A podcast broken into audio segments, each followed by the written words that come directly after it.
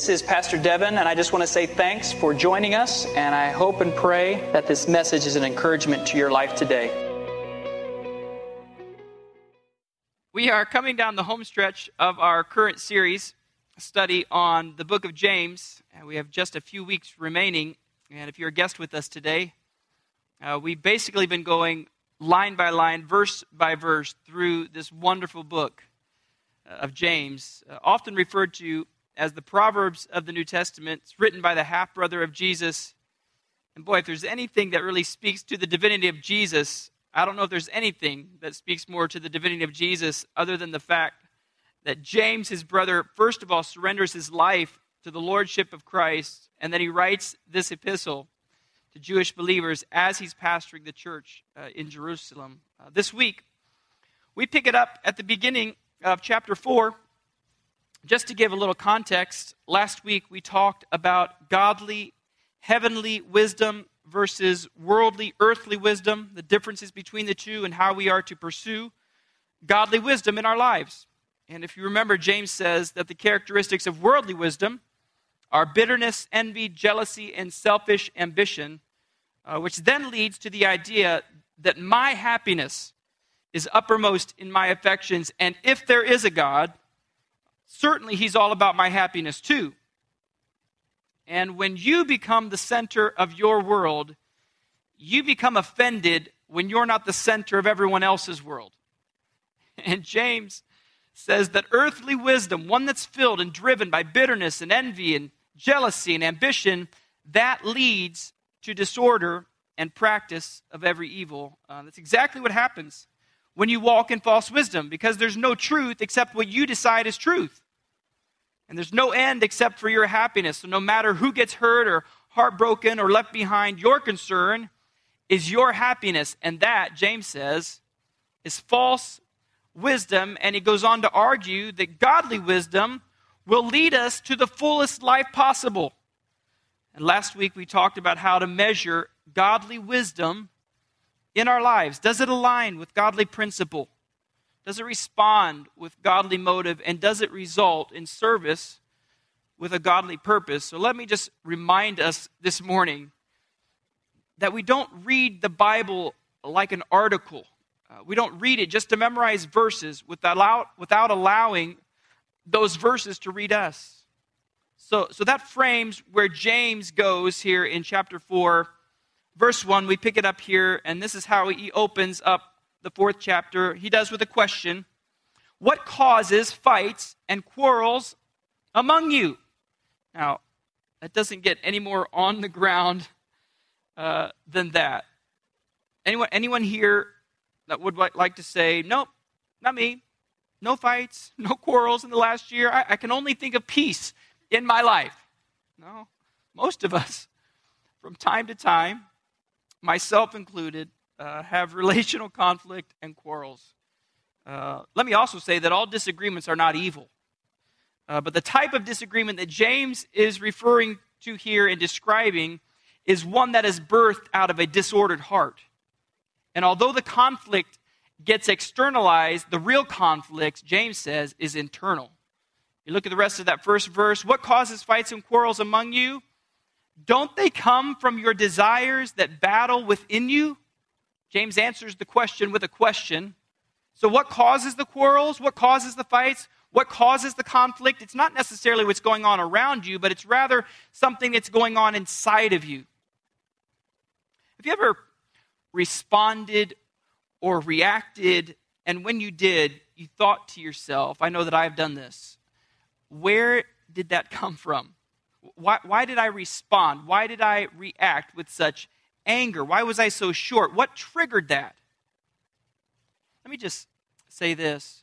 Whenever there is emotion without an explanation, there's something deeper going on inside of you. And James reiterates this idea about quarrels and disagreements. I love the way that the message reads in that first verse. It says this Do you think they just happen? Think again.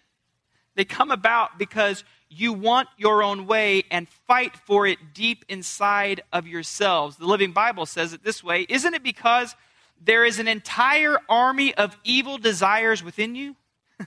let's just let's just be honest this morning. We are dark, perverted people. We are.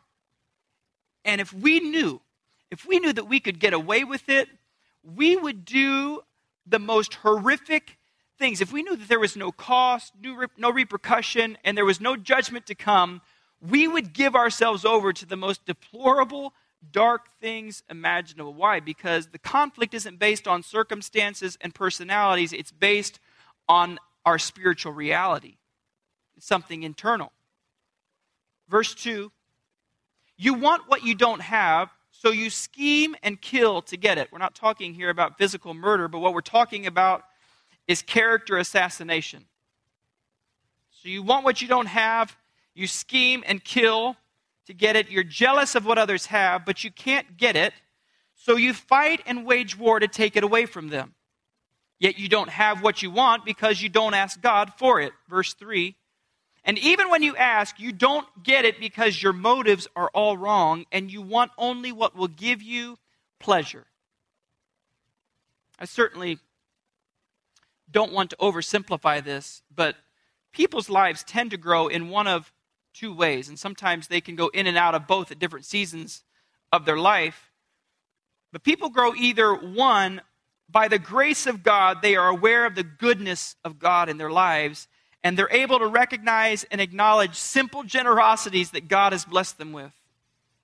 They appreciate the fact that they're healthy. They have a little bit of money left over and they're able to go out to eat and they count it as a blessing. And that gratitude of God's graciousness in their lives leads to gladness. And gladness fuels gratitude, that fuels generosity, that fuels gladness, that fuels gratitude, and on and on it goes, and it turns into a perpetual cycle. And for those of us who, by the grace of God, are able to spot the generosity of God in our lives, because the truth is, you're not owed health. You're not owed money. You are not owed great friends, and you're not owed an amazing wife and incredible kids. You don't deserve any of it but it is a gift from a loving, gracious Father. And when we see it as such, we grow in gratitude. And the more gratitude we have, the more gladness rules in our hearts. And the more gladness rules in our hearts, the more generous we want to be. And it leads to this ever expanding joy in life through God because your eyes are set on the goodness of God instead of what you are lacking. Which leads to the other way that people tend to grow. The second way people tend to grow is that they see all of that as something that they are entitled to. And when you feel that you are entitled, you will grow not in gratitude and gladness and generosity, but in contempt and stinginess. So if you have the attitude that you deserve it, you are owed it, you are entitled to it, God is required to give it to you, you grow contemptuous against others and then eventually against God Himself. So when you see others being blessed, you can't fully rejoice with them because that's an offense against you. Anytime anyone has more than you have, that's an affront to you. you. You should have that. You deserve that. That's rightfully yours, and it leads to bitterness. Question for us all to consider this morning Do you really want God to give you what you deserve? Since when did we become deserving of God's grace and mercy? Shouldn't we simply be celebrating the fact that God, as Psalm 103 says, doesn't treat us as our sins deserve? But the truth is, an entitled spirit grows contemptuous, first towards the people that are experiencing blessing that you feel you deserve, and then eventually your contempt gets pointed at God with the question, How dare you not give me the things that I deserve? In fact, uh, this spirit, quite often, is perpetuated in our young people today because the world says you deserve it, you're entitled to it, and you owed it, and none of those things are true. In fact, in some cases, parents are to blame for instilling this belief in their kids. Actually, if you want to get some insight into the maturity of your child, watch how they respond when they don't get something that they think they deserve. You will learn something, I promise you. About the maturity of your child. For some of us, that's exactly how we interact with God. Our relationship with Him is based solely upon getting what we think we're entitled to. And as soon as God doesn't answer the way we thought He should or that we deserved, we bail because we really didn't want Jesus. What we wanted was His stuff. So we either grow in entitlement and contempt, which eventually gets pointed at God, or we grow in gratitude and generosity. It's why James says that conflict is birthed from this entire army of evil, selfish desires that reside inside of us. Verse 4, James says, You adulterous people. Don't you just love the encouragement of James? Adulterous people. Here's what James means by that you promise breakers. How many would be honest enough to say that you've broken some promises that you've made to God? We all have.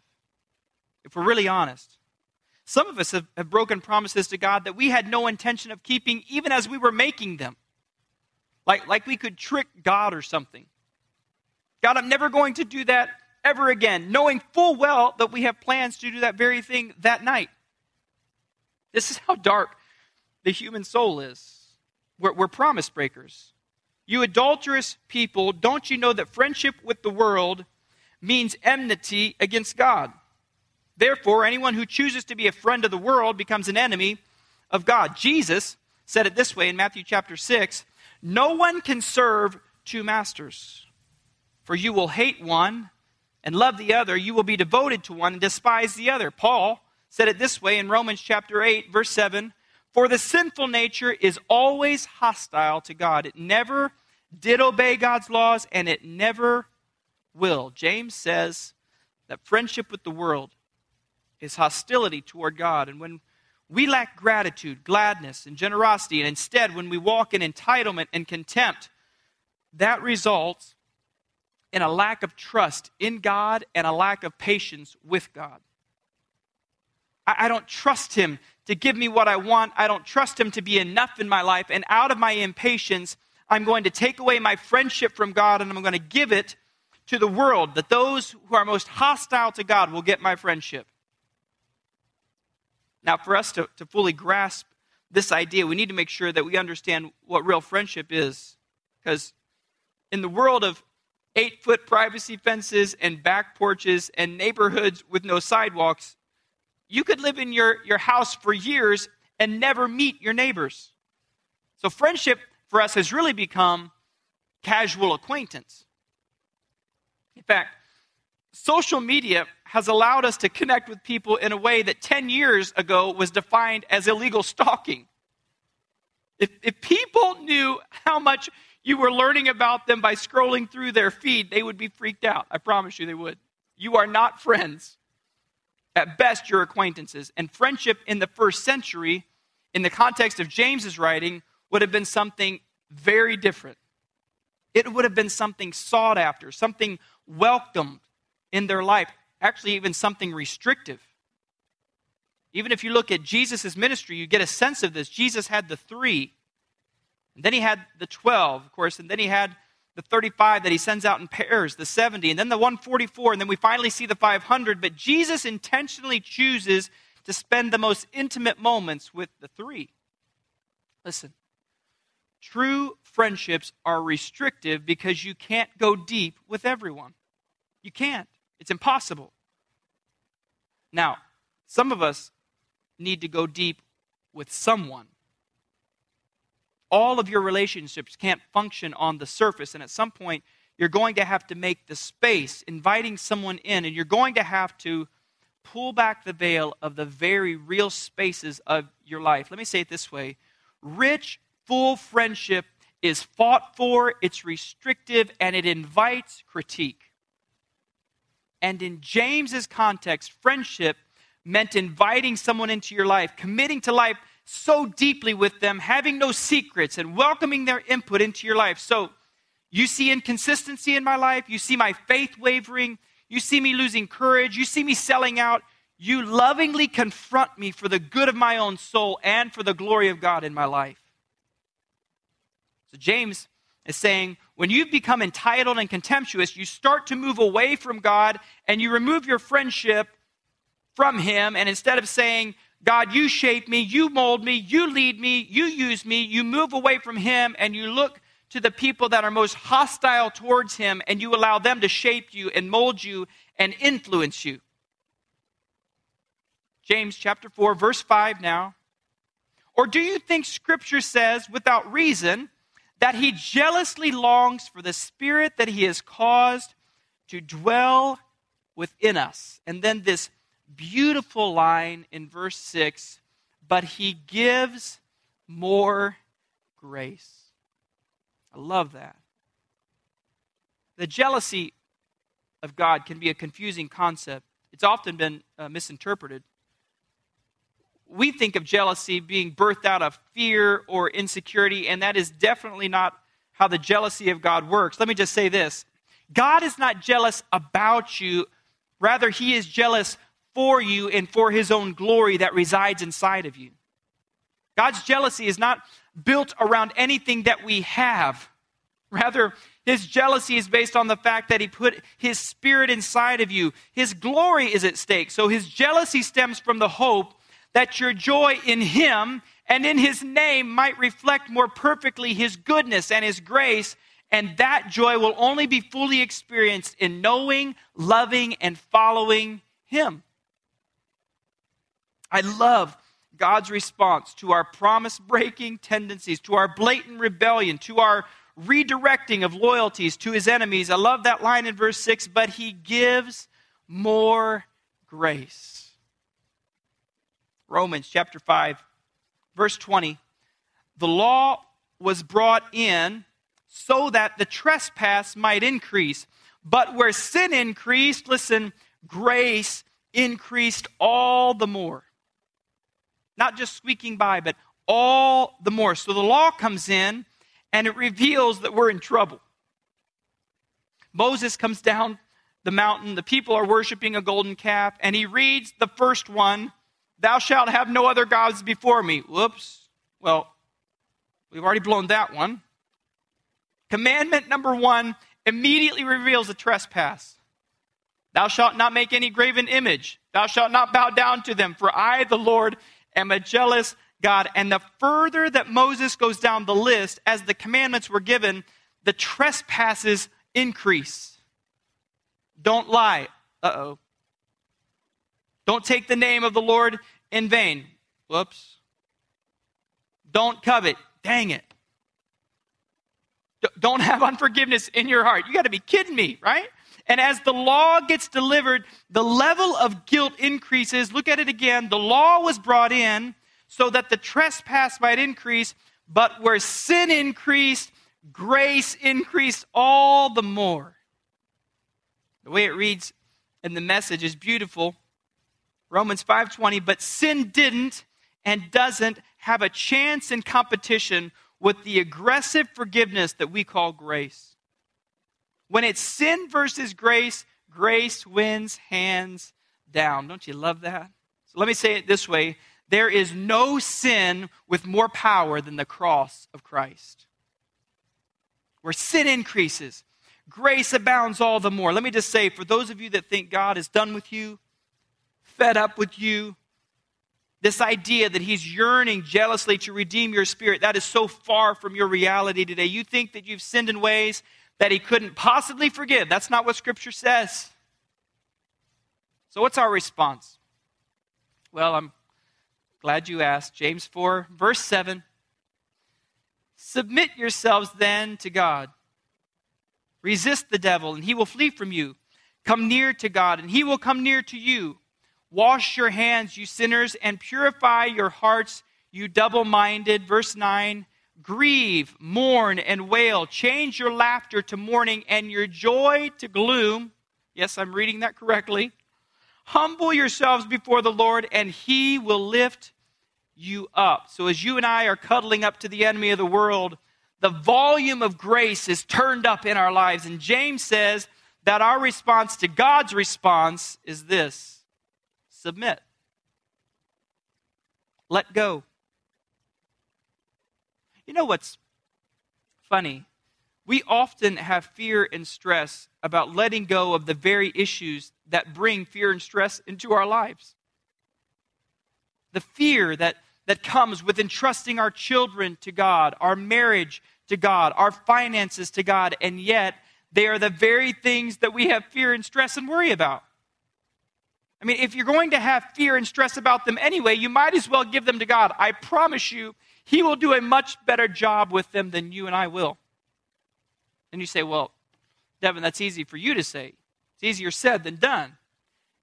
And you're right. I, I don't know all that's entailed for you to let go of some of those things, but here's what I do know it comes down to you making the conscious, intentional effort to make the choice.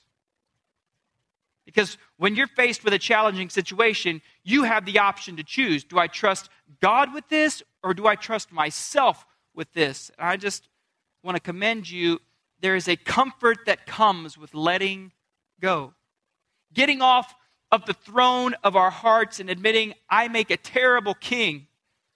I'm exhausted trying to be king. I'm terrible at it. I'm, I'm giving it my best, but I'm not doing a good job. God, will, will you take your rightful place in my life? And then getting to rest, as Jesus says, I've been just waiting for you to ask. And he gives more grace, and he rules in a way that brings comfort. So you submit. So, how do you submit? James gives us a few ways in those remaining verses of chapter 4. In verse 7, he says this Resist the devil and he will flee from you. The first way for you to submit is to resist the devil. Let me just remind you this morning you have a legitimate enemy, and he will require resisting.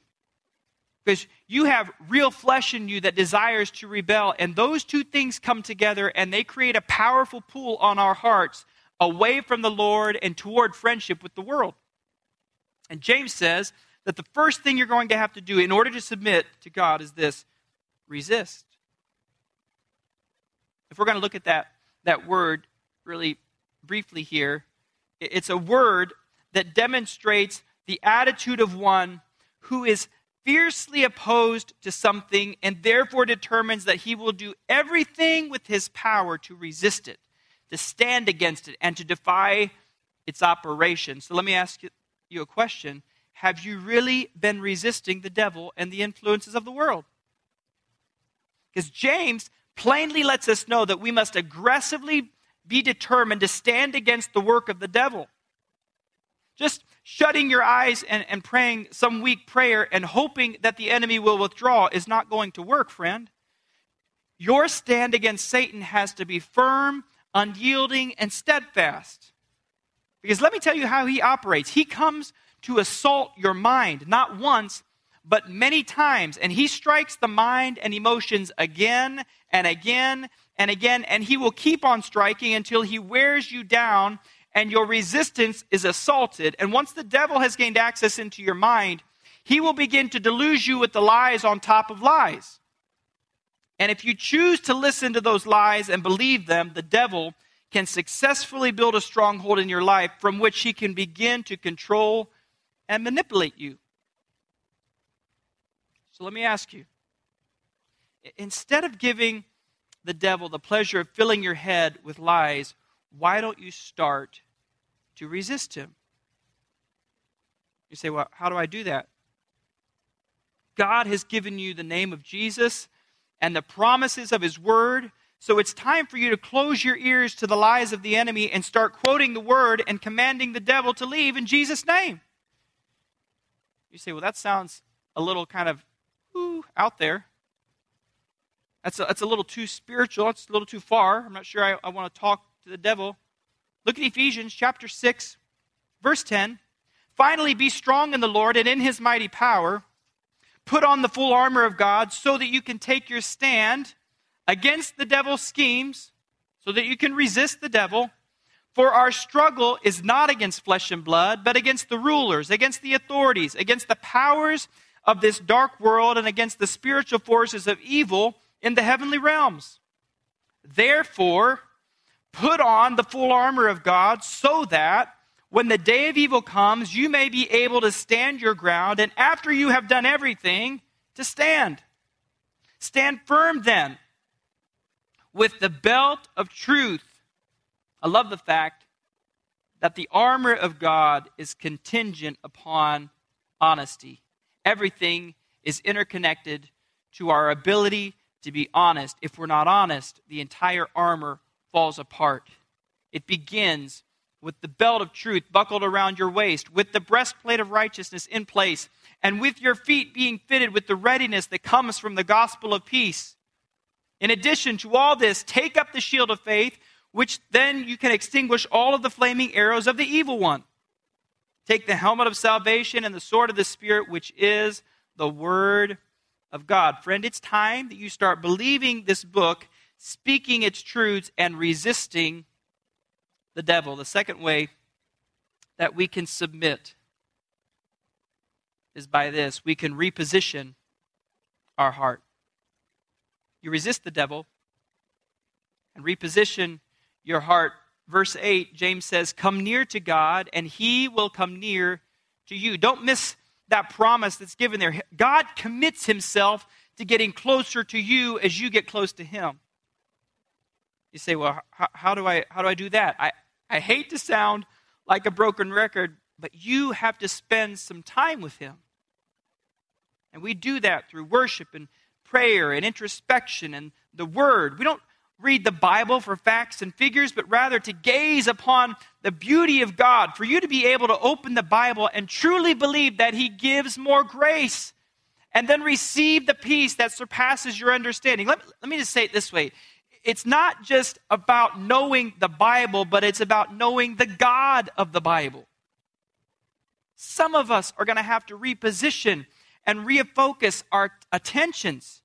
You're going to have to start putting some real effort into changing the affections of your heart. You, you, say you want change, you say you want peace and deliverance, but you aren't drawing closer to God.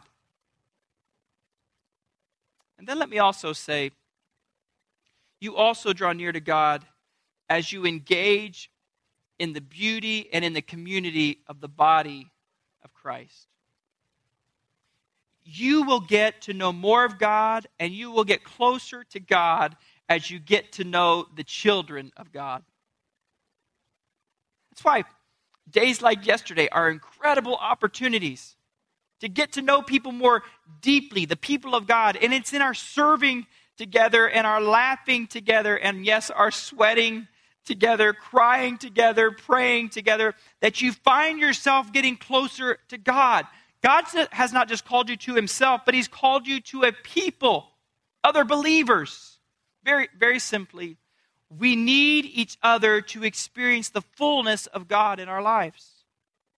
He has called us towards one another, and some of God's choicest blessings, I promise you, are residing in the people sitting around you this morning. That's why next month, when we launch our fall semester of Connect groups, I cannot urge you enough to dive into that. Find God in a deeper way as you experience life change in the context of relationships, transformation, healing, freedom. It all happens in community, not in isolation. I promise you, as much as you love this service, you love the worship, and you like the sermons, maybe. as much as you love those things, when life happens, those things will be wholly inadequate. You may not know it now, but you need brothers and sisters that are embedded in your life. Now, I'm not going to lie to you. Trying to find community and genuine connection is difficult. It's hard. It's awkward. It, it requires sacrifice that most of the time you don't want to give. Why? Because people will get on your nerves. but here's, here's the good news you're going to get on people's nerves too. And they will be long suffering with you, they will be patient with your weaknesses, they, they will bear with one another, as the Bible says. Hear, hear me. Every, everyone, look right here. Don't live an isolated life where you think because you read your Bible and come to church on Sundays that you're getting the best that God has for you. Let me, let me just say it this way we are refined best in the furnace of relationship and community. We, we will be exposed in our human nature, exposed in our pride, exposed in our fears. Doesn't that sound awesome? but it's but it's in that exposure that God sanctifies and he matures us, drawing closer to God, and he'll draw closer to us. So we submit to him. We resist the devil, we reposition our heart, and finally the third thing that we do to submit is this renewal, repentance, and remorse. Verse 8, the second half of verse 8, chapter 4 Wash your hands, you sinners, in case you've forgotten who you really are. James reminds you. And purify your hearts, you double minded. I love this. Because James says not only are you to be serious about the sin that is visible and seen, washing your hands, but also to be aware of how wicked and dark your heart and mind are. So that our attention to sin is not just directed towards our actions and what everyone sees, but also towards our desires and our thoughts. And James admonishes us to purify our hearts and our minds. Some of us, some of us need to make the choice to fight in the arena of our minds. You know that nobody talks to you more than you do? Nobody talks to you like you talk to you. From, from the second that you wake up in the morning, there is an internal dialogue happening. What are, what are you saying to you? I'm telling you, you, you pay attention to that, and you will have the urge to start praying for purity. I promise you. Proverbs chapter 4, verse 23. Look at this. Be careful what you think because your thoughts run your life. Because if all you've done is washed your hands and you're like, I'm good, but your, your heart and mind are filled with wicked thoughts and desires about other people, about God, about what you think you deserve, James says there needs to be a renewing in our heart and in our mind. Verse 9 So grieve mourn and wail, change your laughter to mourning and your joy to gloom. You're thinking to yourself, no, I, I thought I remember hearing that as my mourning to gladness. No, no, no. In this verse, change your laughter to mourning and your joy to gloom. Humble yourselves before the Lord, and He will lift you up. You talk about something that just flies in the face of our culture today mourning, wailing. What are you talking about?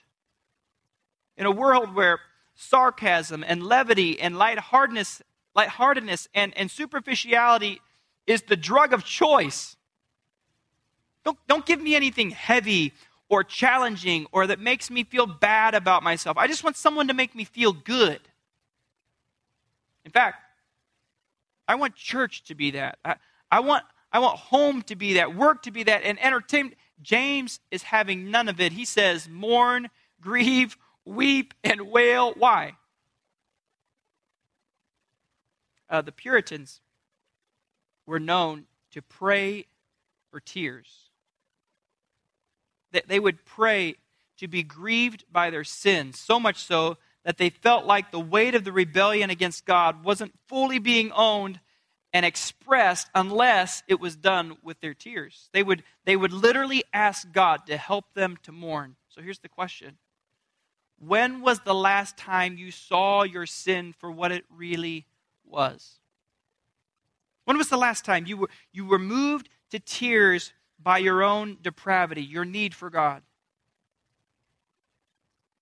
You know, this is the this is the challenge when you decide to teach line by line, verse by verse. Lord knows everything in society today says skip over these verses sadly, everything in church culture today says to skip, skip over these verses.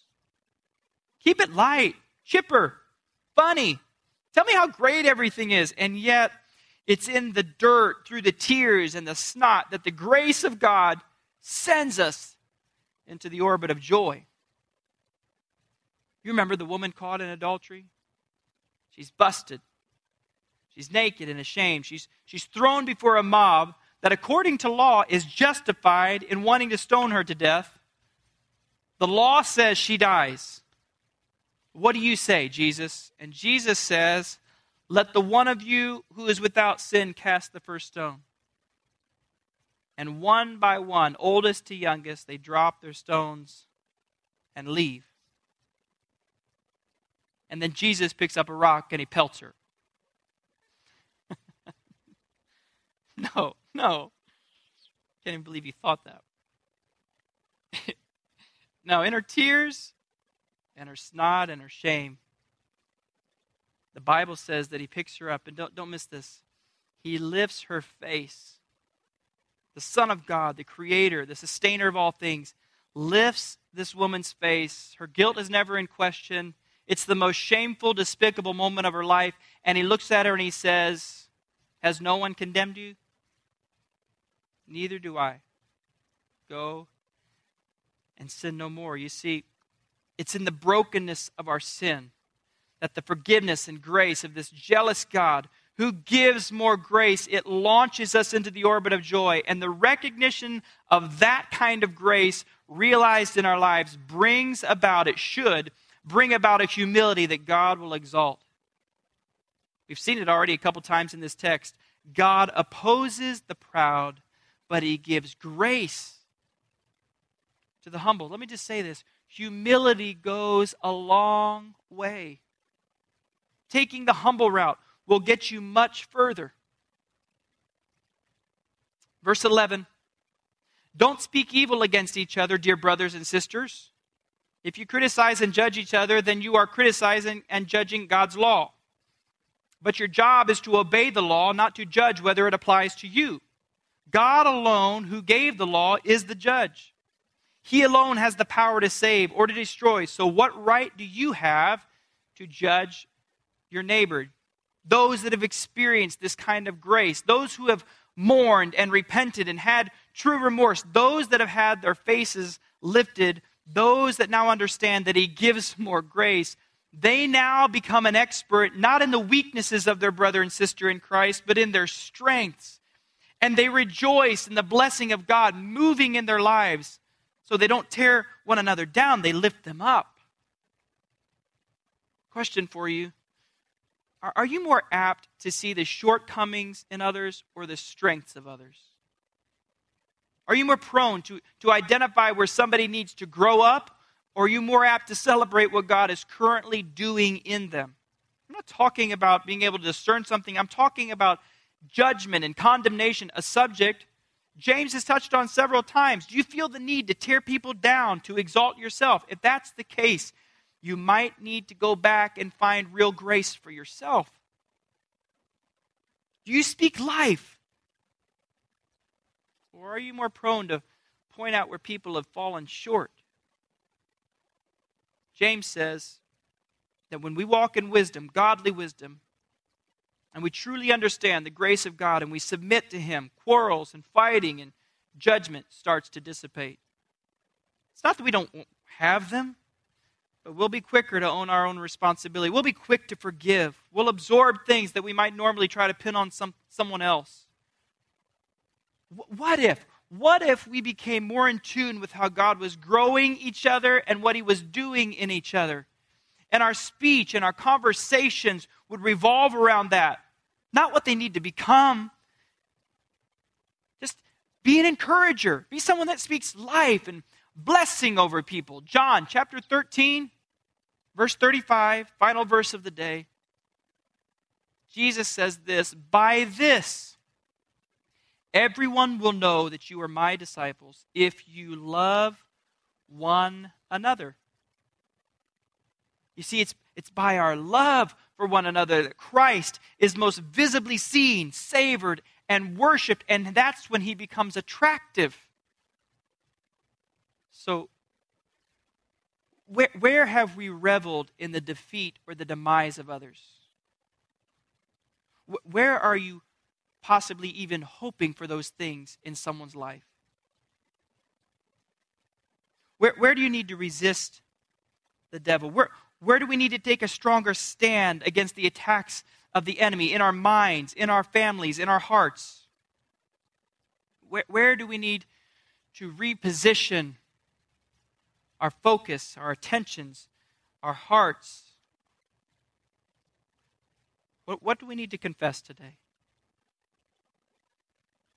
Where, where do we need to stop waiting on the other person to come to us? Where do, where do we need to apologize? What, what do we need to repent of?